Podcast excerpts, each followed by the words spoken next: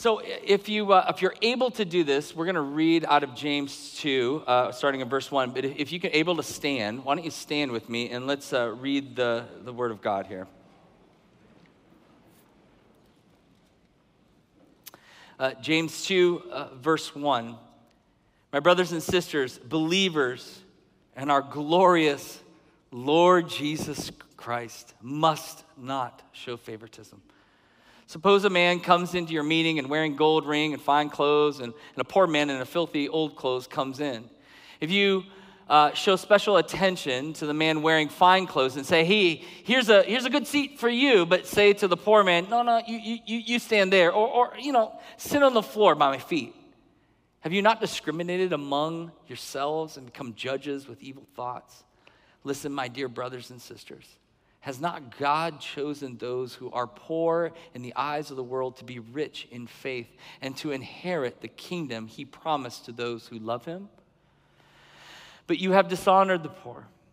It is not the rich, isn't it, is it not the rich who are exploiting you? Are they not the ones who are dragging you into court? Are they, they not the ones who are blaspheming your, your, the noble name of him who you belong to? If you really keep the royal law found in Scripture, love your neighbor as yourself, you are doing right. But if you show favoritism, you sin and are convicted by the law as lawbreakers. For whoever keeps the whole law and yet stumbles at just one point is guilty of breaking it all. For he who said, You shall commit adultery, also said, You shall not commit murder. If you if you do not commit adultery, but you but do commit murder, you have become a lawbreaker speak and act as those who are going to be judged by the law that gives freedom. Because judgment without mercy will be shown to those, uh, to anyone who has not been merciful. Mercy triumphs over judgment. This is the reading of words God, the word of God, and all God's people said, Amen. Amen. You may be seated. So, if I tend to talk a lot about India because I, have it's been a place that's really changed me. 12 years ago, I went uh, for the first time to lead a pastor's conference, and, and I felt like I met Jesus again in India. I, I, I met Jesus again amongst the poor, amongst the, the uh, people that they kind of they're called the Dalits. They just kind of push them aside. They don't matter. And, and I actually really one of the groups that really made a huge impact, where I really felt the presence of God, was with this colony that we got to spend time with. And so so that morning, now I, I knew, this is my first time to India, I, I knew we were going to go go be spending time with these lepers. And I really thought that was kind of like an Old Testament kind of thing, like New Testament, you know, like it's a Bible thing. It's not like now thing. And so I was honestly like pretty overwhelmed by the whole idea of like spending time with him. You know, and if you don't know about leprosy, leprosy is a neurological disease that essentially um, kills your nerves and then limbs fall off. And so, I, you know, can I, can, I, can I touch them? Can I hold, like, am I not? Will I catch? I was like kind of nervous, overwhelmed by the whole experience. So, standing on top, uh, on the building, on the fourth floor, and they're going to bring, we, Harvest India was bringing them to the campus. They live in these colonies because the country pushes them to these colonies. So they live in these colonies to take care of one another. So, but we were bringing them to the campus. So they, they start showing up. And I, so I go on this fourth floor, I'm like overlooking, and I see all this commotion down on the street side where all the shops are. And as the lepers are showing up, the, the business owners are coming out, no joke, with brooms and, and yelling, right? And there's all this commotion, right? And what I found out was, uh, you know, lepers have the, the worst karma, like the worst karma. And they don't want that bad karma anywhere near their business or they'll lose business. And so they're like, get away Get away from my business. Get away from here. And they're like literally with a broom because they don't want to lose their customers. And I don't know, as I was telling that story, if you felt something inside of you like, that's wrong. Did you feel that? Like, there's something about that. that is, there's something inside of us that tells us that's not right. That's wrong. And I, I remember thinking, like, thank goodness that doesn't exist here. But it does, right? Like we all know it does. And you know, one of the more dangerous places it happens is here in local churches where we kind of shove people away and go, no, no, no, you got to look like this, you got to act like this. No, no, no, you're going to taint this place when in reality, the kingdom of God is like open doors. Come, all of you who are weary and heavy laden, and I'll bring, give you rest. And it's this tragic thing that James is trying to help us connect with. This deep truth that we know what's wrong. We feel it, but we are unaware of why, oftentimes, we keep perpetuating the same problem. And what James is trying to do throughout his whole letter is try to say this the gospel is good news because it is about a God who extends a generous, holy, eternity changing mercy to anyone who will receive it. And not only that, when we receive it, the other part of the good news is, is we now extend it back, that we become mercy multipliers. Because we've experienced that mercy, we've experienced the overwhelming holy nature of that mercy, that we now multiply that. That's called kingdom economics. Right? There's this passage in Luke 12 that a lot of us know. And it says, To whom much is given, much is required. And sadly, what most people do with that passage, they go, Oh, that is just about money. Like we we like to do that. How many of you love Skittles? How many of you love Skittles? Raise your hand if you love Skittles. Okay. How many of you like to pick a color with Skittles? Like you like I like the red like I like the red ones. How many of you like the red ones, right? I'm a red guy, right? So I like the red ones. So this is what we've done with Christianity on the whole. We've just gone like, "Oh, I like the red ones. I'm not saying I don't want to eat the rest of the Skittles, like because they're all Skittles. I just like the red ones most. This is what we do. It's Skittle Christianity. It's Skittle Christianity. I like this part. I, mean, I, I, I don't know if I really want to do all that, right? And, and as it relates to this particular passage in James and what Luke is trying to say as, a result, as, a, as it's helping us understand about kingdom economics is, is like this To whom much is given, much is required. That's all of you. All of you. Your mercy is to be multiplied. Your finances are to be multiplied, right? Because we, we'll use that passage and say, oh, that's just about money. No, it's not. It's a whole life passage. Your mercy, to whom much mercy has been given, much mercy is required to give back. That's kingdom economy. This is what Jesus died for. This is what Jesus displayed. This is what James is trying to help this beautiful church, this first church, up and going. If you know that James is one of the earliest books written in the Bible, he wrote it about 20 years after Jesus died and rose again. And he's coming to this small Jewish community who's living in a Gentile world that doesn't look like them, doesn't act like them. And he's trying to say, hey, listen, we're now defined by this mercy. And we need to go multiply this mercy. And he's very, very honest all throughout his book about how to do that. He's trying to move us to righteousness. But he's doing it in this very awesome, bizarre way because he's Jesus' brother, half brother. He watched Jesus grow up. He saw what Jesus looked like as a kid, right? He saw what he looked like as a son, as a carpenter. We don't have a lot of historical writings about all that, but James does. He, has, uh, he, is, he was there as Jesus was being raised. He was living in that annoying home where the mom kept going, He's the Messiah, you know, like, and he's like, Ah, I hate that, right? But that's what, so, but James was also there when Jesus died. James probably dealt with the fact that he wasn't like, Jesus keeps saying and proclaiming over the last three and a half years that he is the Messiah. And James is like, yeah, but he's like my brother. I don't know. Like he wants to believe it, but you know, there's like the intention. And all of a sudden, he like goes throughout these villages and he sees the kingdom economy that's being displayed for the world. And then he sees Jesus on the cross extend his hands and say, Father, forgive them. They know not what they do. Mercy. And James is coming to this young church and going, multiply it multiply it. Stop taking advantage of it. Multiply it. I know I was one of them.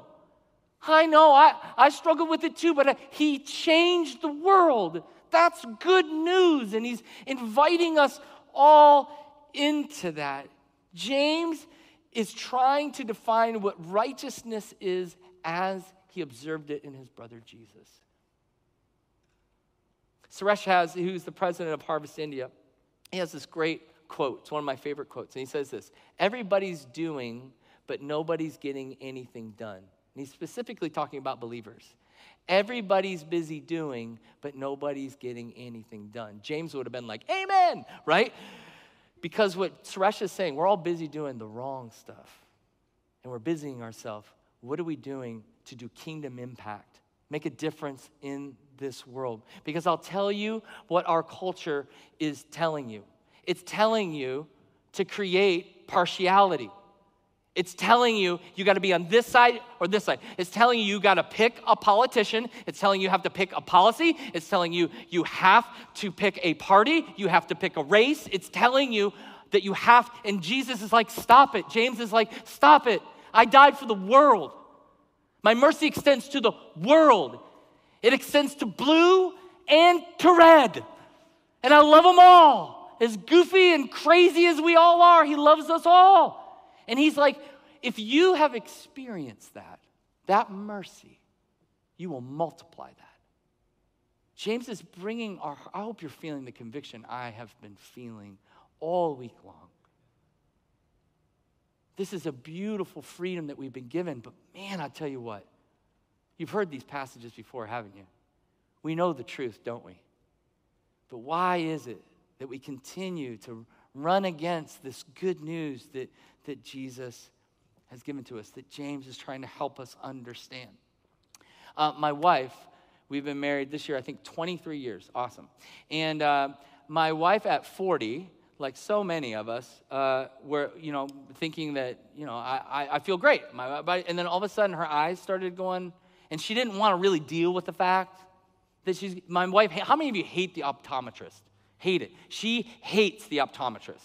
I mean, loathes it. And I'm sure they're wonderful people, but she despises that place, right? And so she decided that she'd just figure it out. But then we go out to eat, right? And we're sitting, and she's trying to do the menu, and she's doing one of these bits, like, you know, like, and, and so I got to run out to the car. I got to get her readers, like, bring them back in. Like, it's like a whole thing. And, and I'm like, why don't you just get LASIK? And she's like, I'm not letting some dude touch my eye, right? And so but she got glasses. She, she got prescription glasses and she puts them on. And this is what James is inviting us to do. We're, we're, we're living in this kind of blurry theology. And, and, you see, the theology of Jesus that James is trying to help us understand is not this ethereal truths, it's practical ethics that we live out. And mercy is moving us forward. But will we listen? Will we do it? Will we put on the lenses that he's trying to give to us so we can see clearly the path before us, that we would lean not into our own understanding, but in all of our ways acknowledge who? Him. And what will he do? He'll direct our paths. And that's what we need. And so he starts off first with this basically this proposition, this petition of we need to prohibit, as believers, we need to prohibit partiality. He says this in verse 1, and I love the way he says this. My brothers and sisters, believers, and you can see, like feel it. I want you to feel it. Sometimes we don't humanize the scriptures enough, right? Be there in the room when he's saying this. Feel the feels. And he's like looking over these people as a spiritual father, and he's just go, he's like looking at them and going, My brothers and sisters, believers in our glorious Lord Jesus, my brother. We must not show favoritism. We've got to stop this.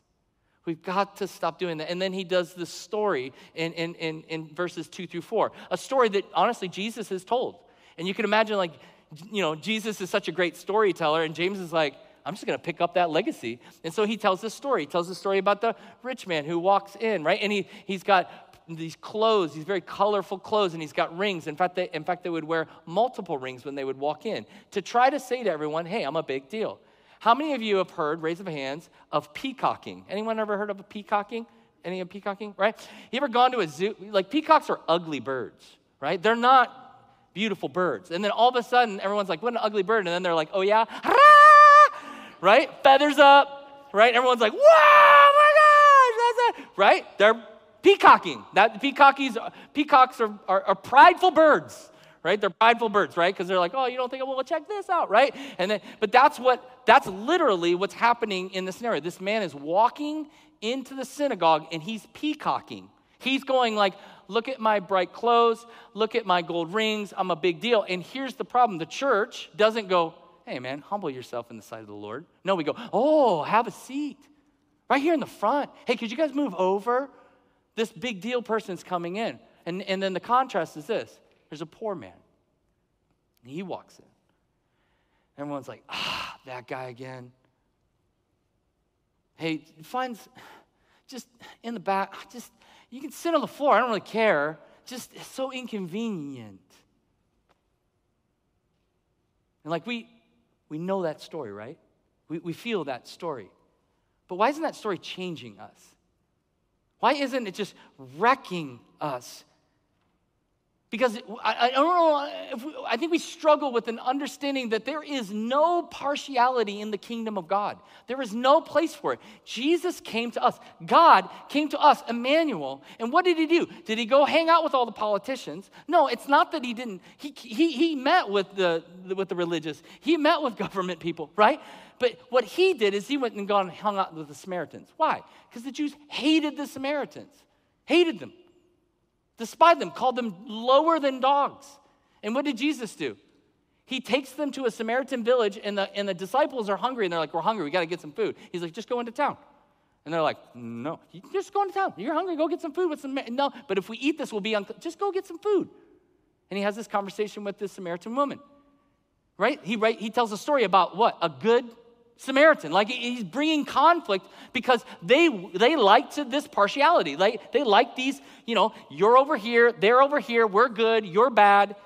And Jesus kind of flips the script because he's like, in my kingdom, it doesn't work like that. There's equality in my kingdom, right? He hangs out with the lepers. In, in modern day, it's the same thing. We put lepers in villages. We try to get sick people away. Don't, I don't want that all over me. And what does Jesus do? He goes to the leper, touches the leper, heals the leper, goes to the poor, goes to the vagabond, is called and lives like a vagabond, is called a glutton and a drunk, a friend of sinner. He goes to Zacchaeus' house and says, Dude, I want to go to your house for dinner. And everyone's like, He's the worst. That guy's the worst. And he's like, I came to seek and save the lost. Mercy upon mercy given out to all of us, displaying for us what the kingdom of God is all about. And you can almost hear James as he's going through this, brothers and sisters, brothers and sisters. He's so, comp- because he's going like this I get it. I thought he was crazy too. I thought he was crazy too, but he's not. He's changed the world. And that's why it's good news that we're all being invited into, right? Paul says this, I love, like Paul kind of jumps on it and goes, listen, there is, in Galatians 3.28, there is neither Jew nor Gentile, nor slave, nor free. There is ne- neither male or female, for you all are one in Christ Jesus. That's good news. That's rejecting the plurality and the favoritism in our culture is that we all have access to Jesus. And his love wasn't just for one people group, one political system, it was for the world. And James is like, Do you feel that? Paul's like, Do you feel that? Feel it deeply in your soul. Because there is equality at the foot of the cross. There's equality. Jesus died so all could be set free all could experience the redeeming mercy and grace that He wants to extend. And now He hands you and I the baton and said, Will you multiply this? Will you go do this?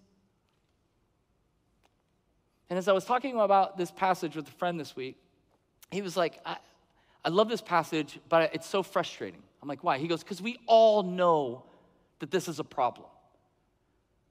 We all know it's a problem.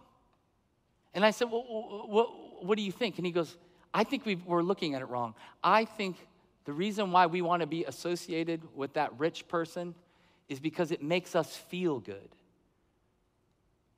Like, we don't want to be associated with the poor. We want to be associated with the rich because with the rich, then I get popularity, I get power, I get influence, right? But with the poor, it's like there's no like impoverished people in India that are influencers on Instagram because our culture doesn't want that. They don't want that. They reject that. No, if you were good, then you would be doing this. You would look like this. And we want to be associated, whether we want to believe it or not, with the winning team. I want, and who's winning? The rich are, the popular are, the powerful are. And I want to be associated. So my ego, my insecurity wants to go here. And meanwhile, Jesus is born in a barn in Bethlehem. And I got to be honest, the struggle for me this week is realizing I would have been in the crowd screaming, Crucify him. Have you ever been in the crowd? Like, have you ever put yourself there? You should. I realize I am hardwired for partiality. Like, all of a sudden, this guy, everyone starts talking about Jesus and what he's doing. I'm like, this guy, what, is this guy? We've got a system. We got to, you know, like, I, I really believe, and I, I wish I didn't believe that about myself, but I do. Like I would be in the crowd and I would be mocking and jeering at him. Meanwhile, he's extending his hands and going, Mercy, mercy on you, mercy on you, mercy on you. And James knows this. James experienced this. That's why he keeps coming back to this church and going, Could, you, could we just talk? Could we, could we work through this together? Because the problem is that we keep perpetuating, we keep perpetuating partiality. And that's why in, in, verses 5 through 11, he's going, Can't you see this is a problem? This is a, this is a significant problem. But what we need to deal with, and this will unleash us, and what he's trying to help us, if we're not, we always think about poverty in the context of money. But we don't think about it in the context of relationship. We don't think about it in the, as it relates to health. The poverty is so much bigger, and we don't want to see ourselves as weak. Except that the scriptures keep telling us you're weak, you're weak, you, you can't do anything to earn the grace of God. And we hate that. We want to convince ourselves that the more powerful we become, the more influence we had, that we're going to be better. And the truth is, it's a lie that Satan has created from the beginning of time to distract you from the mercy of God. And that's why James keeps coming back and going, look, it's not, this isn't going to work. As we move this good news forward, it's not going to work for you to continue to be distracted by this. You have to deal with the fact if you've broken one law, you've broken them all. And for the wages of sin is death. All have fallen short of the glory of God. Isaiah says, All of our good deeds are as filthy rags before a holy God. But we struggle with that, and it's why we struggle to see hurting people, impoverished people, and many, not just economically, in all different aspects, because we're not dealing with our own spiritual poverty. And the mercy of God is trying to wake us up, wake us up to that truth. This is so much bigger than rich and poor. It is the context of this passage. And it was a huge problem in the first century church, and it's a huge problem today. But we all have to deal with the fact that we're poor and we need Jesus. We have to deal with that. And he's desperately trying to help them understand that. And then one word that really stood out to me in this passage, and I've missed it all the other times that I've kind of worked through this passage, was in verse 7. It says this Are they not the ones, he's talking about the rich, or if you want in our culture, just the world, the kingdom of this world? Are they not the ones who are blaspheming the noble name of whom you belong? And that word belong got me this week. And I started studying it, and I was like, wow, when you receive Jesus as your Lord and Savior, you belong to Him. You know, we adopted our daughter Mika when she was four years old from the state of Arizona. And we went through the whole thing, and the judge, and he, he was like, you know, you're a Gokee. And we're like, that's so cool. And it was like real, but it became really real when we went around the corner. We walked in, the, in this office, and they wrote a birth certificate. And on the birth certificate, it said that Patty was the biological mother. Like Patty's name is on there as Mika's mother. She's a Gokee. That's her identity. That's who she is. She belongs to the Gokee family. You and I, we're Christians. Christ is our Savior. God is our Father. It's Him that we belong to. We do not belong to this world. We are aliens in this world, but we keep pretending and acting. And James is like, stop. Stop. Just live like the one you belong to. Let him bring you life. And so he transitions into this whole beautiful point about, about the laws, the different laws that, that govern us. So he first, he first starts off in, uh, in verse 7, and he says, You need to go by the royal law. And the royal law was to love your neighbor as yourself. This was taking a play. Jesus did, the, remember this story where they come and they say, Hey, summarize the whole law. And, they, and Jesus basically requotes the Shema, but adds components to it. And one of the things he, he, he added was love the Lord your God with all your heart, soul, mind, and then love others. This, this was the wholeness of what gospel was. Was this the mercy of God? I love God, I receive His mercy, and I extend that mercy out, and I love other people. This is the fulfillment of the entire law. And James is like, when we live this way, we are living as people of mercy. We are multiplying mercy. We are living in kingdom economics. And this is what he's empowering us to do. But then he moves on to this other law in, in verse 12 it's the law of liberty. And the, this verse says this speak and act as those who are going to be judged by the law that gives freedom. This law wasn't this like overwhelming law. It was a law that brought freedom and clarity, right? We, we have a law of, of, of summarizing all 613 laws, very complex. And Jesus goes, Let me make it easy for you. Love me and love other people. It's that clear. And that clarity helps us to move forward in what we're called to do. It brings us freedom. I do a decent amount of marriage counseling. And, and I'll have husbands and wives who will come in and will, will sit with me. And, and ultimately, at some point, the wife will say, He should just know. He should just know. He should just know. And, I, and I'm looking at the dude's face, and he's like, I, I I want to tell you, we are simple, men are simple creatures.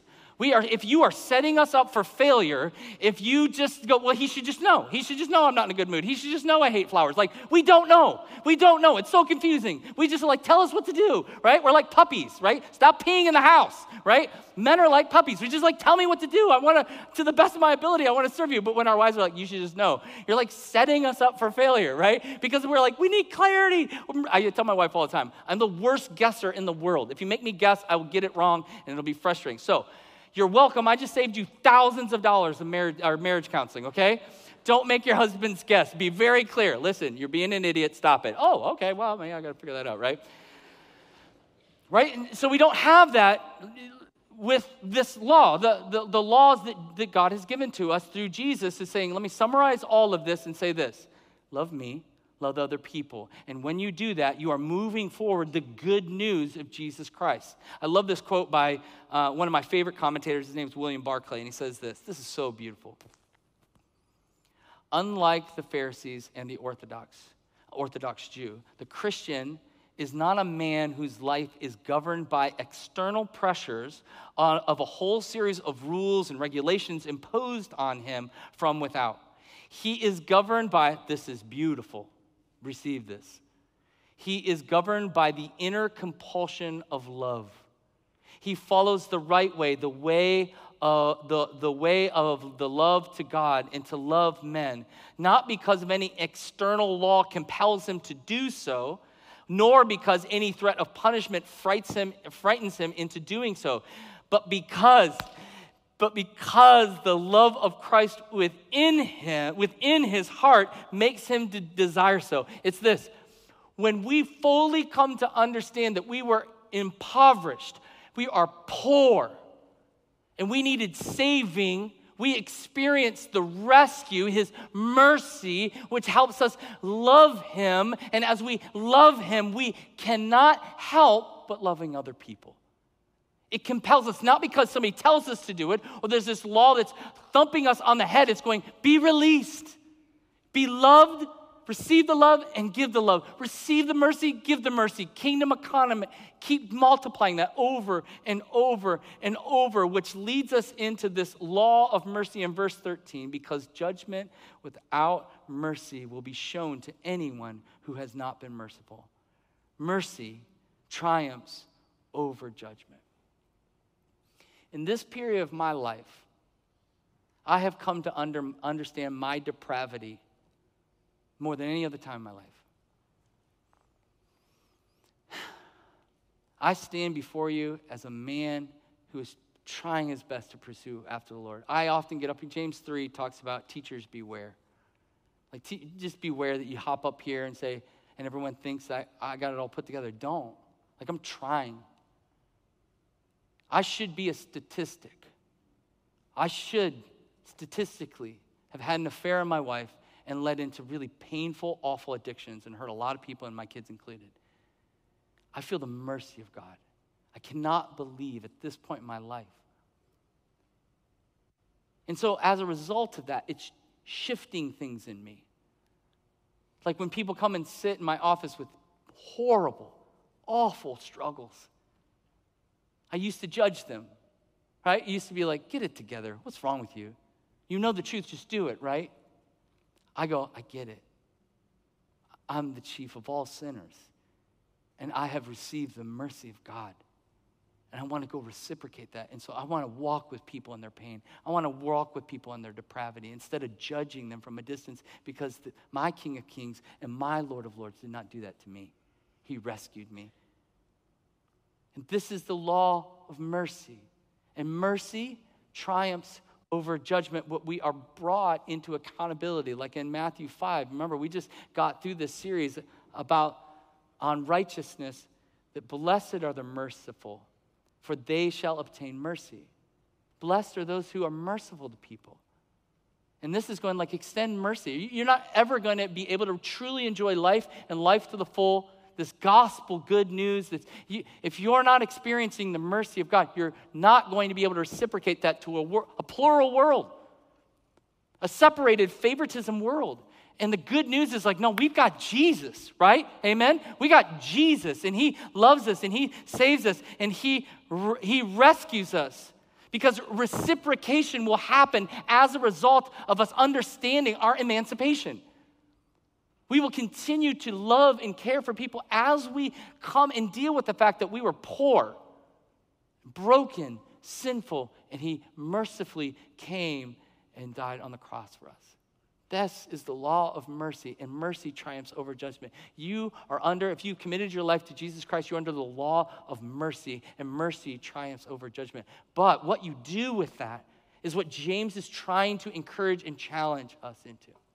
Last night, my family and I uh, went to a GCU soccer game. And um, so I'd never been, my son's a GCU student, and, and so I had, I had never um, been to a soccer game at GCU. And we're having a great time laughing. I mean, the goalie was like incredible. This dude was unbelievable. It had like the game of his life. 45 seconds left. He makes this block that all of a sudden we're like, what in the world? And then all of, and then all of a sudden the whole stadium just went quiet. And this goalies laying on the ground. In the whole stadium, we watch people rush in on them. P- players are crying.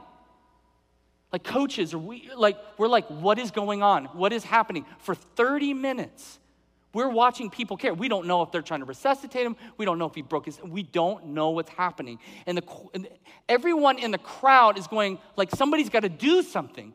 Like, and everyone's going like, where's the ambulance? Where's, and we, we're listening, everyone's listening, and we're like, what's going, what's happening? Like that feeling of helplessness, of like, I want to do something, I want to help, but I can't help. And you, the, the stadium's just quiet, completely quiet. And all of a sudden, the fire truck shows up way far away.